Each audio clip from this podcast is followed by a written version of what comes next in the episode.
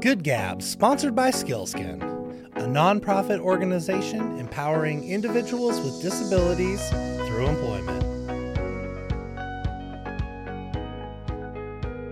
Good Gabbers, you are in for a treat. If you don't know this next guest, it's time to learn more. This is Dirk Vastrick, and we're going to talk about a quote from Michael J. Fox. With gratitude, optimism is sustainable. If you can find something to be grateful for, then you can find something to look forward to, and you can carry on. Thanks, Dirk. Glad to have you today. Thanks. Great to be here. Heck yeah, we get to run into each other, you know, in all sorts of different events. And yeah, but our listeners, they might not know you, Dirk. Tell us a little bit about yourself. Well, uh, big subject, so to speak, and it, but a less than last year because I've lost sixty pounds. So, oh, hey, bit better. congratulations! But uh, you know, my the story of my life is uh, I was born to parents who believed in education, and I am one of the lucky people that had a great education. Got my BA. Um, I've been Where? through 40 years of sales and sales management before uh, the last eight years of my professional career. I moved into the private sector and went to work for WorkSource. Where did you go to school? Uh, I went to school at Seattle Pacific. Uh, uh, it was then a college. It's now a university. Uh, In a killer location. Oh yeah, I loved Seattle. I lived uh, when I lived in Seattle. I lived in a little uh, house. First house that I lived in was actually a duplex, and it was an upper lower, and it was right at the corner of the zoo, of the Woodland Park Zoo. Nice. So I got uh, awakened by the peacocks every day, and then uh, then I got to move uh, a little bit later to a little cracker box house, but it was on Alki Southwest, right at Harbor Boulevard. And I was looking straight up the shipping channel, and my view out my two picture windows every morning was just gorgeous because on the right hand side was downtown, and on the left hand side, I was just watching the ferries cross in front. Yeah. So yeah, I, I Sounds love lovely. loved the water my whole life. I was a swimmer, uh, singer in high school. Uh, you ever swim in the sound then? I have swum in the sound, and as a matter of fact, when I lived in Everett, uh, swim in the sound, you kick your feet, and uh, there was enough phosphorus in the water that you actually would start to see a trail behind you. What? Yeah, it was kind of crazy. That's my dream, actually. I've, I've been searching for that. I want to jump in the water. I want to see, uh, you know, the the glow of the phytoplankton. Like, I've never been able to do that. I'm ready. Yeah, I didn't know you could do it in the sound. I Whoa. scuba dived a bunch off Alki right there. That's a pretty cool spot. but you got to be ready for 54 degrees. Oh yeah. Yeah, I did. I did not wear wetsuits, so it's cold. I like it. But yeah, I was, I was actually, uh, I, I learned to swim very early. My parents believed that was really important. One of the things I ended up doing was uh, I actually passed my junior uh, lifesaver when I was a month before I turned 11. I couldn't even get it till I was 12. Wow, you must have been a pretty powerful swimmer. I was pretty good. Uh, you know, I was a light frame guy back then, and we had a barrel chested guy, about 240 pounds, who was the uh, instructor. And he said, I'm not going to go light on you, kid, because somebody drowning isn't going to go light on you. And he did everything he could, and he couldn't. I knew all the techniques, followed the techniques, and you know, that's important. If you're going to do something, you got to do it the right way. And that's that was one of the early lessons that I learned.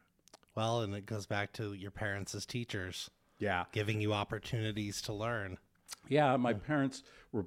My parents taught uh, taught me a lot, but they were both chemists, and so uh, I I was. Uh, how do you how do you say square? but I learned scientific method early, and uh, I actually had a chemistry kit as a, uh, as a kid, and then I tried to do some things I shouldn't have done with a chemistry kit, and found out why you don't go off and try and run stupid experiments using bleach. And ammonia? Uh, yeah, you got it. but Don't ask me how I know. so the uh, the most recent, I mean, you know, moving to more recent stuff is I did a lot of learned a lot of sales, learned a lot of sales management, uh, did a lot of. that was my career too. drama. I, I I remember you did medical sales, if I remember right. and then uh, and then you had this shift in life that took place for you. Yes. So tell tell me about that shift in life and what precipitated that. well, for me, Yeah, for you. Yeah. Well, when you hang out in cancer centers all day, you start to get sad. Yeah. Yeah, and you're like, hey, how am I really giving back? You know, we see the medical system in this country, and uh, you know, it's it's a tough place to be. And I wasn't direct care. I wasn't a nurse. I wasn't a doctor. I just had a piece of plastic that I had 300% markups on. So it was just uh, I didn't I didn't know how I was giving back at that point, and I was searching. You know how how could I be in service to others? Because that was kind of core to my being. I just didn't know it yet, and so that's what helped uh, send me down a different path. So mine was a little bit different. I never sold a product that I that I didn't believe in, but um, I got to a point in life where I said uh, I'd rather do something where I'm more involved because a lot of my selling was teaching other people how to sell. So I did a lot of classroom stuff, and I wanted to do something where I could do that again. And I actually had been volunteering at WorkSource and coming in and teaching a little course to people that had not been exposed to computers that much to try and get them just some basic computer literacy. And then, of course, also promoted the company that I was working for that did computer training. So, How'd you get connected to WorkSource like that? uh, well, I knew a lot of people that worked down there, and uh, and, and I just leveraged those uh, connections. Were they your friends or just professional connections? These were professional connections. I did a lot of networking back in the day. Uh, there were there were a number of different networking groups that came together, and I met. I mean, a number of my good friends now are people that I met through just uh, one night being at a mixer and talking to people and and saying, "Hey, tell me about yourself," and and you know what it, what is it that you do, and when you're looking for a, a client, who are you looking for? Hey, I might know somebody that would be interested in that. a great salesperson, a natural connector. Yeah, So you were in Spokane at this time. Like, how, why yeah. Spokane? How'd you get here? Oh dear. Well, um, I worked for Waterbeds Unlimited at one point in time. And Hot commodity in the 1980s, right? 70s. yeah, I, I worked. Uh, I worked central office. I was a purchaser for them. Uh, I they sent me. They sent me into uh, hotspots when they were having challenges. I went to Utah one. You were the fixer. Yeah, kind of. Uh, and then and then I came over here. They had lost their manager over here and had two stores here, and they parked me here. And I got here and I went, hmm, this really isn't bad. I kind of like this. I mean, I loved Seattle, but uh, a little bit more relaxed lifestyle here. Uh, quite a bit more affordable than being in the city of Seattle. Oh yeah. What And- year?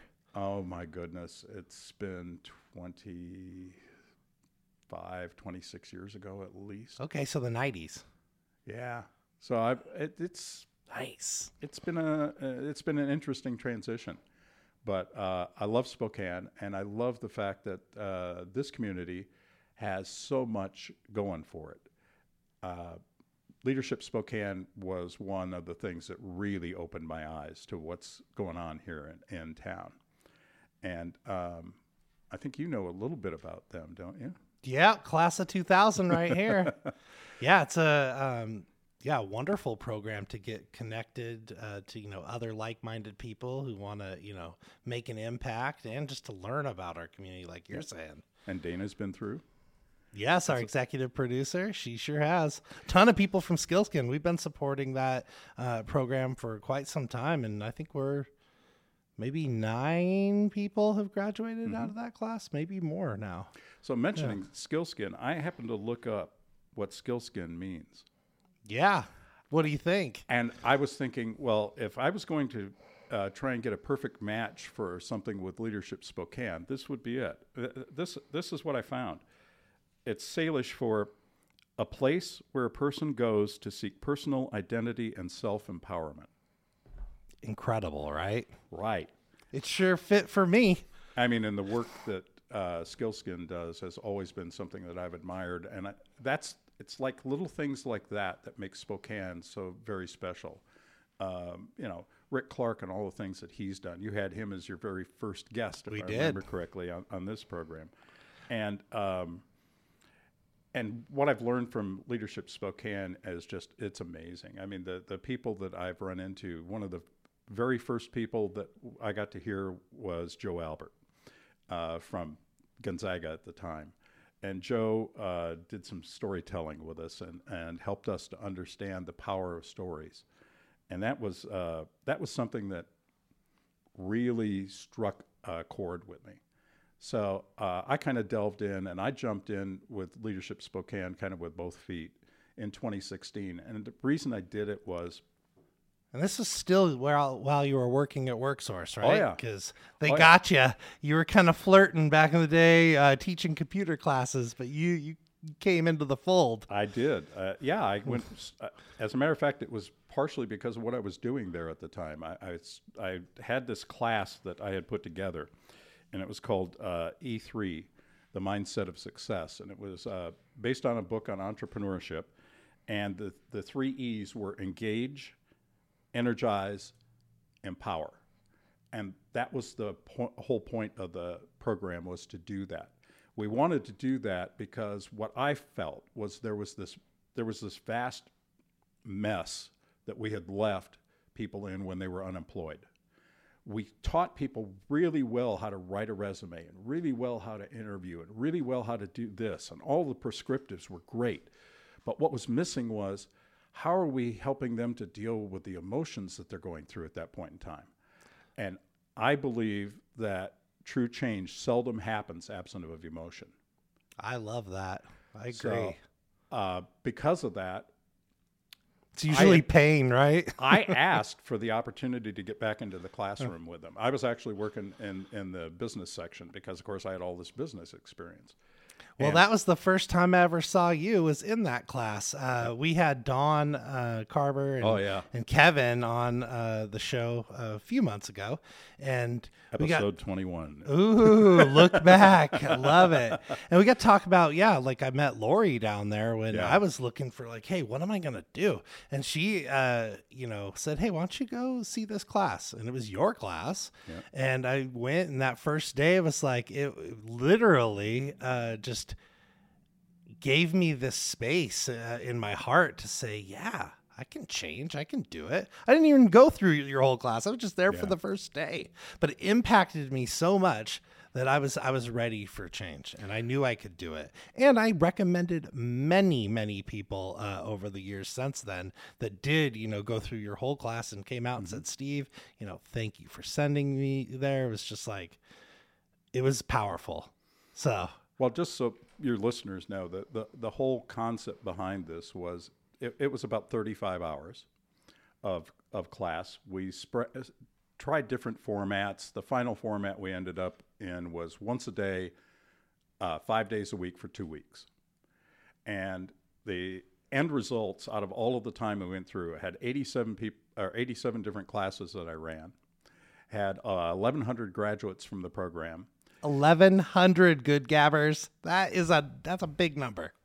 And out of the 1100, uh, over 93% went back to work within six months of the time that they had become unemployed.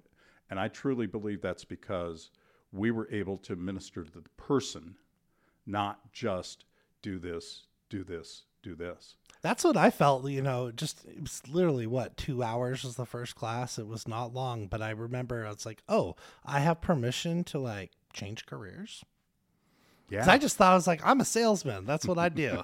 I'm going to do that forever. And I just never had given myself permission to even look outside that box yeah. that I created for myself. Yeah. And what we learned through that was uh, the, the eight principles that helped people to be successful as entrepreneurs were the eight principles that help people to be successful at life. And so uh, after after I first got in and did we did a three month trial. It was uh, Ewing Marion Kauffman Foundation, and they funded the whole thing. And it went so well during that that the Workforce Council came back and said, "Hey, uh, we think we got something here. We want to move forward with it." Here's the keys, drive the car. And I was kind of, well, wait a minute. You know, I, I had I had a a, a master's of education, a master's of social work that was working with me on how to modify the program when we originally started it. And that wasn't going to be available anymore. I said, like, so, "Ah, those so- resources are so gone." you say, you know, and you want a little more on emphasis now on success in life and a little less on the entrepreneurship, but still keep it in there. Who's going to write all that? They said, you are and I had uh, 45 days to rewrite the program, relaunch, and start it again. And then we were off and running. And the program continued until I left in February of uh, 2019.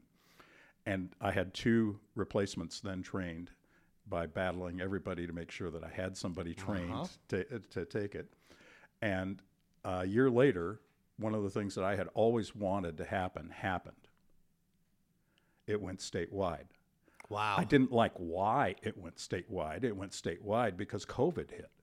And when COVID hit, you couldn't have live classes. Right. So the hand was forced on something that I've been pushing for for a long time.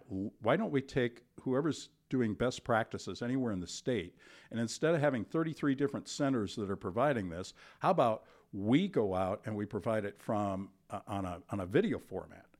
Now, yes, it'll take a second person to be running the boards and, and paying attention to the questions that are coming in and bringing them up and doing that. But that means two people can be serving 33 different locations instead of one person serving one. Yeah, it it's didn't incredible. make any sense not to do it. Well, the hand got pushed when COVID hit, and the state suddenly goes, "Oh, maybe we should look at where their best practices Hmm. are and who's teaching the best things and how we can then." And that's what happened. And it, suddenly, this became broadcast, and so then it was able to actually go statewide. Well, And that's that was- incredible. that was one of my dreams was that that would happen. Well, and you put in the work to make it happen because, right, if one person's leading things and you don't make a plan for when it's, you know, like you were, uh, you know, leaving that job or retiring out of that work and moving Right. into something else, it can all just fall apart. So you planned, and that takes uh, vision, takes leadership, and then how exciting! Like others saw it, boom, big thing, Yeah. statewide. Is Well- it still going? It is still going. I didn't. I didn't want to. I didn't want to invest five years of my life and then have something just kind of go boop and, and go away, especially based on the impact that we had seen. And uh, I tell people, I did. You know, the big thing is a lot of people say, "Oh, that must have been great." You know, you changed so many people's lives. I said, "No, I didn't. They changed their life. Yes. We just gave them the tools that they needed so that they could make that decision." Yeah, an opportunity so they can have a different choice. We say that all the time in the disability world. Like Skils'kin, this is, you know, true to our hearts. All we want to do is create more opportunities so people have more choice. And that that's exactly what I hear cuz that that translates to anyone. Yep. Like any human who has more opportunities has more choice. That's just a good life right there. So as It's I equitable life. So as I'm going through and, and the program kept changing, you know, I was writing different t- pieces into it. I would take uh, current pieces of, oh, uh, videos, uh, change some of the videos up just to keep it contemporary. But one of the things that really helped me wa- was going through Leadership Spokane and then uh, seeing how the leadership principles of servant leadership lined up with what we were already teaching. Did you know about servant leadership before I you went did. that class? I did. Actually, uh, because I was at WorkSource, I, I got invited a couple of times by Linda Finney, who was the then director at that point in time, to come and be part of the interview process. And as I, as I was interviewing these people and seeing more and more and more about what the servant leadership was all about, I went, you know, I'm going to have to disqualify myself from interviewing, being an interviewer next year because I think I want to be an interviewee. and then I was able to take all of the stuff that I learned and I actually then uh, brought a bunch of that into the program and wrote that into the program. So it, it continued to evolve and, and expand. And, you know, that was, that was part of the reason that I wanted to go through. It, I think it's also part of the reason that they put me through. I mean, um, Leadership Spokane is intended to have a long term effect on uh, some current leaders or emerging leaders and to give them the tools so that they can have an effect on the community for years to come. How many years to come do you have for somebody that you admit when they're about to turn 64? Well, hopefully many. Well, you hope so, but you know it's not the it's not the profile uh, True. uh, that you would expect. So And were yet you saying you were the oldest in your class? I was, Okay. and they took a flyer on me, and um, and I'm glad they did. And so I, I have uh, immense loyalty as a result of that, and uh, because of that, there are a couple of things that have happened. I I became a supporter. I joined the alumni board before I even graduated. Uh, I became a member of the uh, board of directors and, and served there for a couple of years. Uh, served as a, a vice chair one year, um, but um, but things did continue to e- evolve and change, and, my relationship with them then became one of I'm going to start utilizing my skills to try and help this organization. Yeah, you believe the- in the mission of it. Absolutely. You believe in young leaders. So one of the first things I did was I looked at the classes and I re- recognized that it was difficult for us to be able to uh, get the diversity that we wanted in the class. So I established uh, a new scholarship. And it's called the uh, WEV Education Scholarship, and WEV stands for Walter and Eleanor Vastrick. They're my parents. My parents It's pretty on brand, folks who believed in opportunity and teaching. That was the whole idea. And then uh, those scholarships, Awesome. those scholarships still continue today. That's one of the things that uh, that I thought was important to do. And the other thing that I thought it was important to do was they gave me the opportunity, partially as a result of of the involvement level that I was at then, to come and tell my personal story at the end of the retreat, which is the first thing that you do in the year for uh, Leadership Spokane. And I tell Yeah, I remember when you came. yeah, I tell my story about uh, you know my son having uh, an automobile accident uh, now thirty some years ago, and uh, having closed head injury, and we didn't know whether we were going to actually be able to keep him or not, whether whether he's going to be alive, and some of the amazing things that happened, and the people that touched his life, and how um, and how that changed our lives forever. But one of the things that uh, really changed my life at that point in time was understanding that I had to have gratitude, even in a situation where he was no longer going to be able to walk for the rest of his life. He wasn't going to be able to feed himself. He he uh, doesn't have uh, voluntary use of his right arm. I mean, there's a lot of stuff, and the things that I can be grateful for in that situation are number one, uh, my wife and I are, are closer as a result of that than we probably ever could have been in any other way. Not that I would wish this on anybody, but Sure. hey, um, I learned gratitude in a real hurry. I, I learned that if I cannot be grateful for what I do have, then uh, I'm not going to be worth much. And I tried to find where in this was the chance to expand. And so, you know, forgiving the driver of the vehicle who happened to be um, a relative. That was one Oh, of wow. the things. Um, you know, that I just learned so much from that. Gratitude's powerful. But then I also learned that I started seeing things differently. And where in the past I always had had a lot of compassion, uh, some of the edges were still a little rough. And one day I was driving off of the Freya Street exit, and as usual, there this is about 2017 as usual, there were uh, people there that were houseless and were looking for something. And I realized I wasn't even looking at them anymore. I was looking through them. It was like they weren't even there. Yeah, there's no eye connection, no acknowledgement. I, um, and I was disgusted with myself. And I said, this has got to change. And I went around the corner. I went to Fred Meyer. I plunked down $10. I bought $10 worth of water.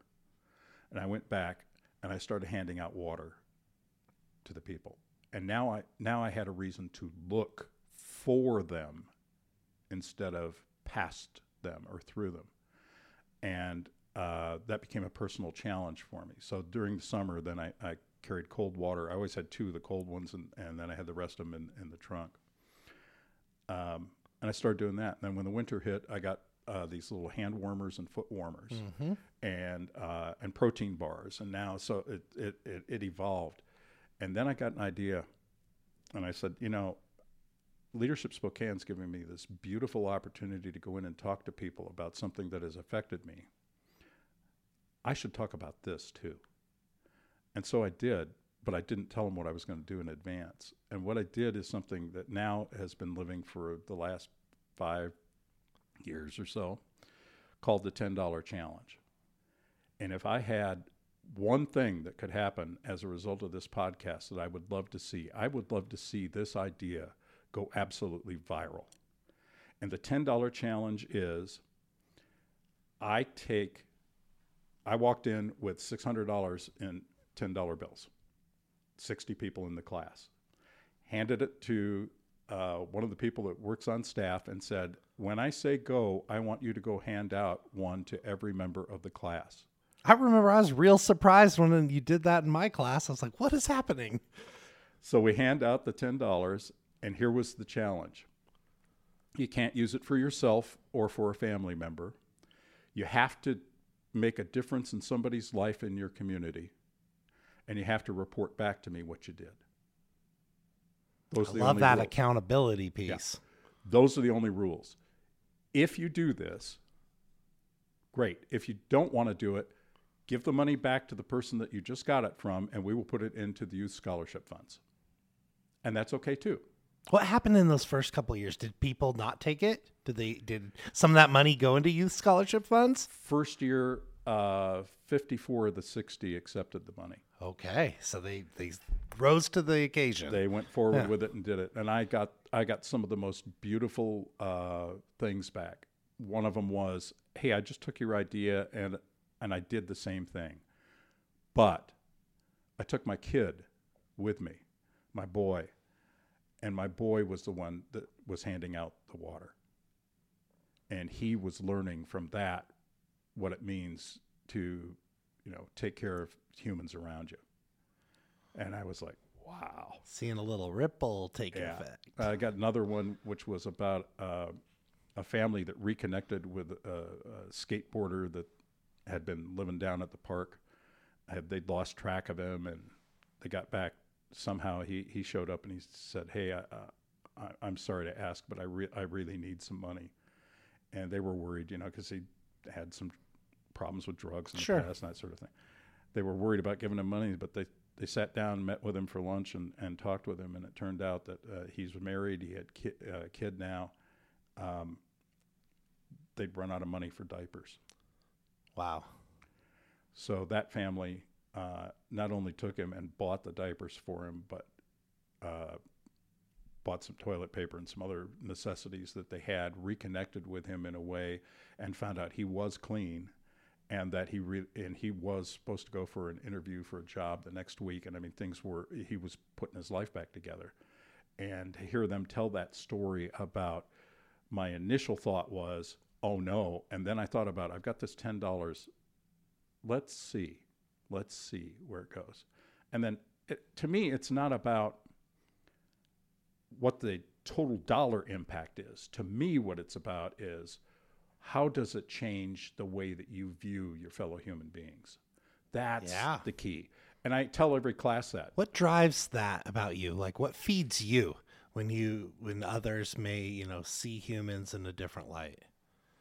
well the impact is um, take a look at our society right now Well, I see the societal impact. I'm talking about the impact of you. Well, How does me- this feed you? Well,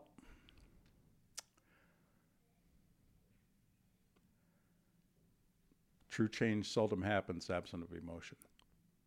If if we can touch people at an emotional level and change can take place, I think it I think it kind of it's like the the waves. If you if you remember when you did uh, the stuff where you did the wave theory and you did the little thing and and you watch the waves and how they intersect and how they build Yeah. it's that kind of idea is that this this can become something where what we can do is get back in touch with the people that surround us instead of being separated from the people around us. And there's it's really really easy to find the stuff that's wrong. Anybody can do that. It's a lot harder to find the stuff that's right. And this is just a reminder to start looking for the stuff that's right and to and to participate in the idea that there really is enough for all. I mean, hey, listeners, if you're out there and you have um, 30 bucks in your wallet, well, you're unusual because most people now just carry plastic. but Me included. if you've got $30 at the end of the month, what if you took 10 and you went out and looked for some place that you could improve your community with that $10?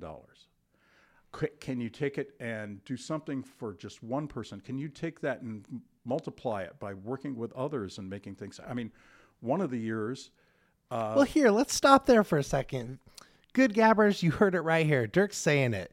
Find $10 and see what you can do. See what kind of impact that is. And I want you to email Dirk.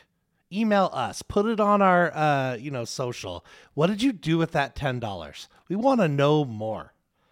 And we're going to share this out to everybody. So if you commit to that, I commit to getting this out. And Dirk, yeah, share with us some of the stories you get back. How how what's your email address? What could we how can they send the story to you? You can send stories to me at uh, dv presents at gmail.com. DV presents at Gmail. Yes. okay. I can't wait. That's This- my company. Let's start something right here in this room, and right then- here at the Spokane Library. Here's the kind of impact that it's now having. Last year, the group decided, yeah, some of the people just did their own thing with the $10, but then they all also came together and pooled their money and built a video and approached other folks and raised money for the Ronald McDonald House. And they raised, out of the $600 seed money, they raised $10,108. And if Awesome. You, and if you're ever wondering what what can I do that can have an effect, you might think, like a lot of people did when I first issued the ten dollar challenge, ten dollars can't do anything. But that's not what the stories that I've received have told me. The stories that I've received have told me ten dollars. I mean, ten dollars may not mean that much to me, but it can be the world to somebody else. And you have an opportunity to reach out and the main thing is you start looking for the opportunity to be of service to somebody. And that's the game changer in all of this is to be of service to somebody else. So this year, um, I, I haven't heard the results yet, but they, they're attempting to uh, buy industrial sewing machines for five immigrants to the United States Okay. so that they can continue to do the things that they did in their home countries in the Middle East. Uh, now that they have immigrated here to the United States, and then anything that's left over is going to go to um, uh, computers for education for those that are uh, coming here. Is this from at a world countries. world relief or Uh, I don't know who they're going to utilize to. to we're gonna it, know soon. What we're going to know. But that impact, right? Like, Yeah. and now that uh, a standard was set, like, hey, we can really multiply this. Yep. And who knows what the next iteration is too, right? It just doesn't matter because it's ten dollars, Yep. and people together, and wanting to help and impact. Sky's the limit. and you never know you never know what's going to hit you and what's going to become an opportunity. I mean my church had a fire in january of last year. Uh, we were no longer able to worship at that facility. We're looking at that facility. We got to figure out what are we going to do. So one of the things we're looking at now and, and we're working with the city uh, currently to see if we can get the, the zoning um, is to build a much smaller facility for us but attached to it have a facility that would be uh, would be housing for uh, immigrants and allow them to have a place that they can have affordable housing here in town. Which is so needed. And uh, well, I mean, it, you just look at how many people we're, we're housing right now uh, next to the freeway Yep. in that old hotel, which has now become something very, very special. And uh, and these are people who are refugees. And so Dirk's talking about Thrive. If you don't know about that Thrive organization, yeah. go check it out. Go look them up on the internet. Yeah. Oh, one of our uh, one of our graduates, uh, Olivia Brownlee, is uh, I won at an auction uh, a house thing from her, a house concert, and so what what I've done with that, uh, with her permission, is um, we're going to contact Thrive, and what we're going to do is instead of having them come to my house, I want her to go to their house. You are a be- force multiplier, sir. I think it's going to be I love it. really cool. Yes. So, um, anyway, that, you get a pretty good idea. Uh, I, I do want to mention if you have um, rising juniors or seniors in high school, uh, Leadership Spokane, although the adult class is now already closed for next year, we're still accepting applications for those rising juniors and seniors. By the way, they are so smart and their brains haven't been uh, polluted as much as uh, some of us that have so much in our brains now. Uh, they run like three or four hour sessions at night and, and they're done. We run a full day just to get the same uh, effect on adults, but the, these young people just they get it. And I mean, uh, I think Dana, didn't you say someone from your family went through the program? My daughter. Your daughter, yeah. So I mean, there's um, there's an opportunity if you're looking for a way to help to instill some of the things that you've heard me talk about today in young people. There's an opportunity, Spokane, and don't miss that opportunity. There are scholarships available. It is uh, not really expensive for the uh, youth program because it is it is heavily endowed. But talk to your kids see if this is something that maybe strikes a little spark with them. And by the way, they will be with uh, kids from all over the county. So that it'll be a great experience in meeting people from other schools and, and other walks of life. It's just fabulous. Well, I couldn't agree more. Uh, our daughter Savannah hit the send button on Sunday.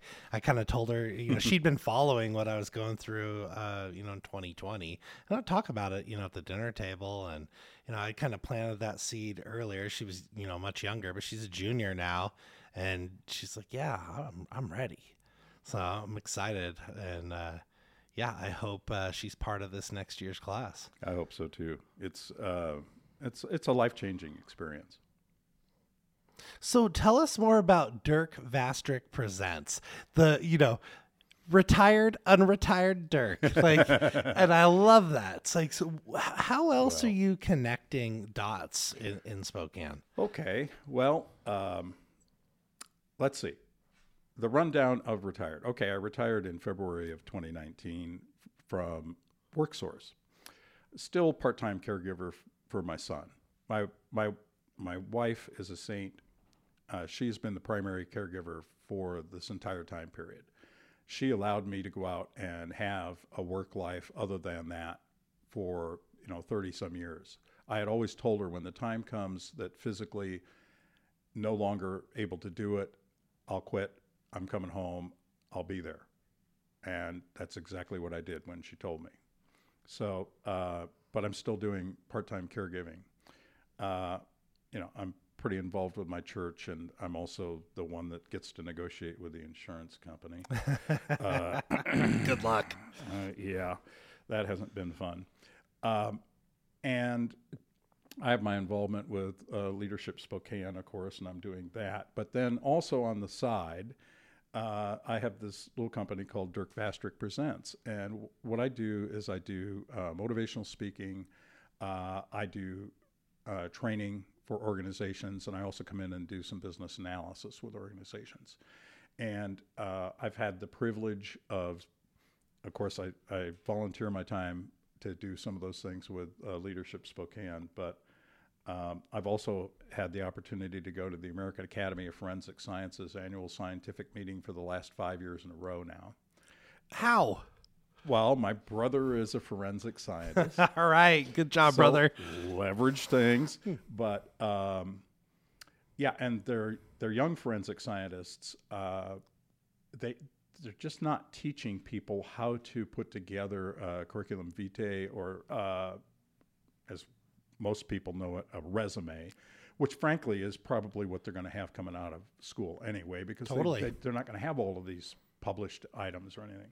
So uh, I teach them how to do that, and then I give them some tips on how to do uh, interviewing, and then um, I and several other folks who are in the profession will sit down afterwards, and people will just come up with their uh, resume either electronically or, or printed, and then I review it with them and give them some ideas on how to improve it based on the stuff that I've just uh, talked with them about.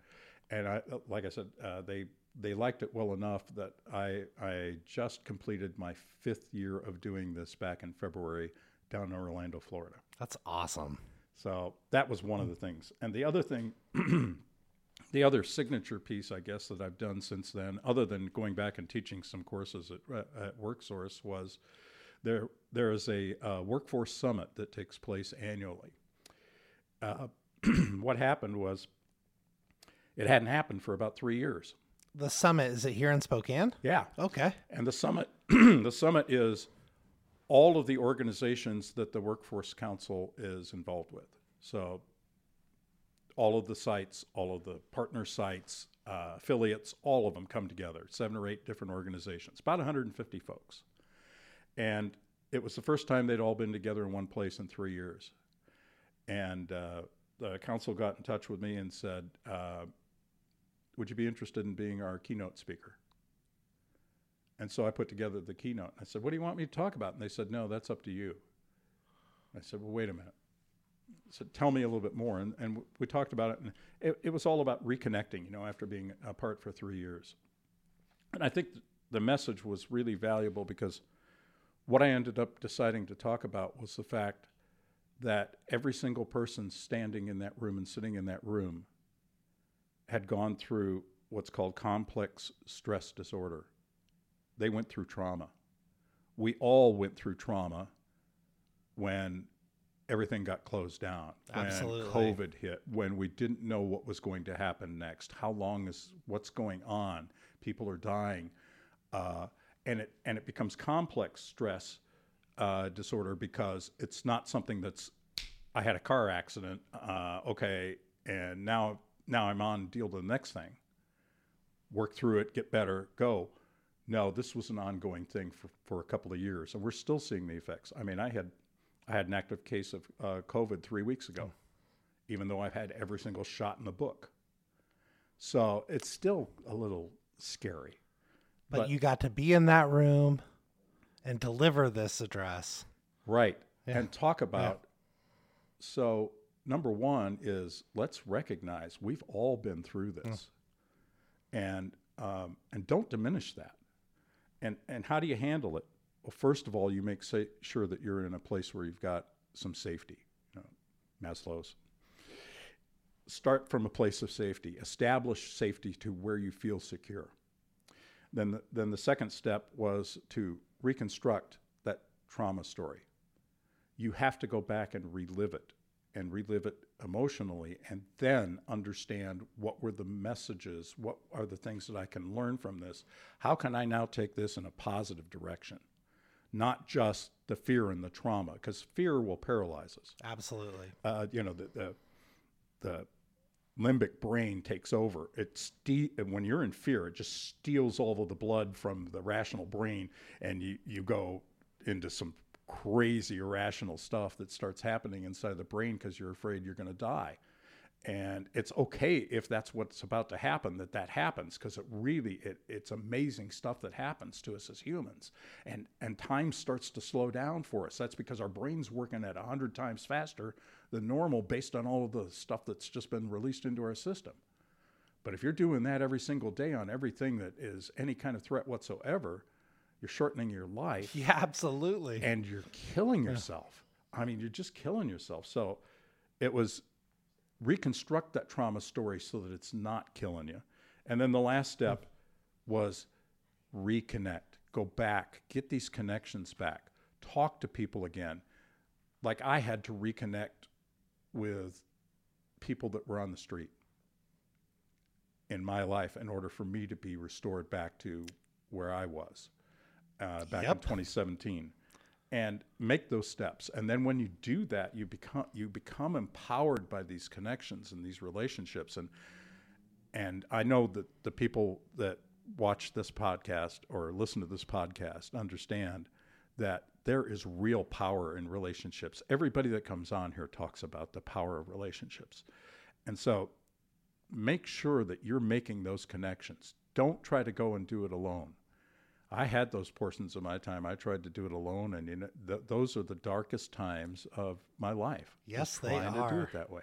yeah I, I i know i just uh I truly believe in that the power of connection and the multiplier when people come together and Yep. Dirk, we are so happy to have you on this program. thank, thank you, you. so much for joining us today. It's a, it's been an incredible conversation. I just I cannot wait to see what, you know, the unretired, retired, unretired man does because, you know, you're in Spokane, you're touching all aspects and listeners, again, remember, $10 challenge. We want to hear about it send your story to Dirk. Let's uh, you know, expand this outside the walls of Leadership Spokane because we can really make an impact. Dirk, thanks for joining us.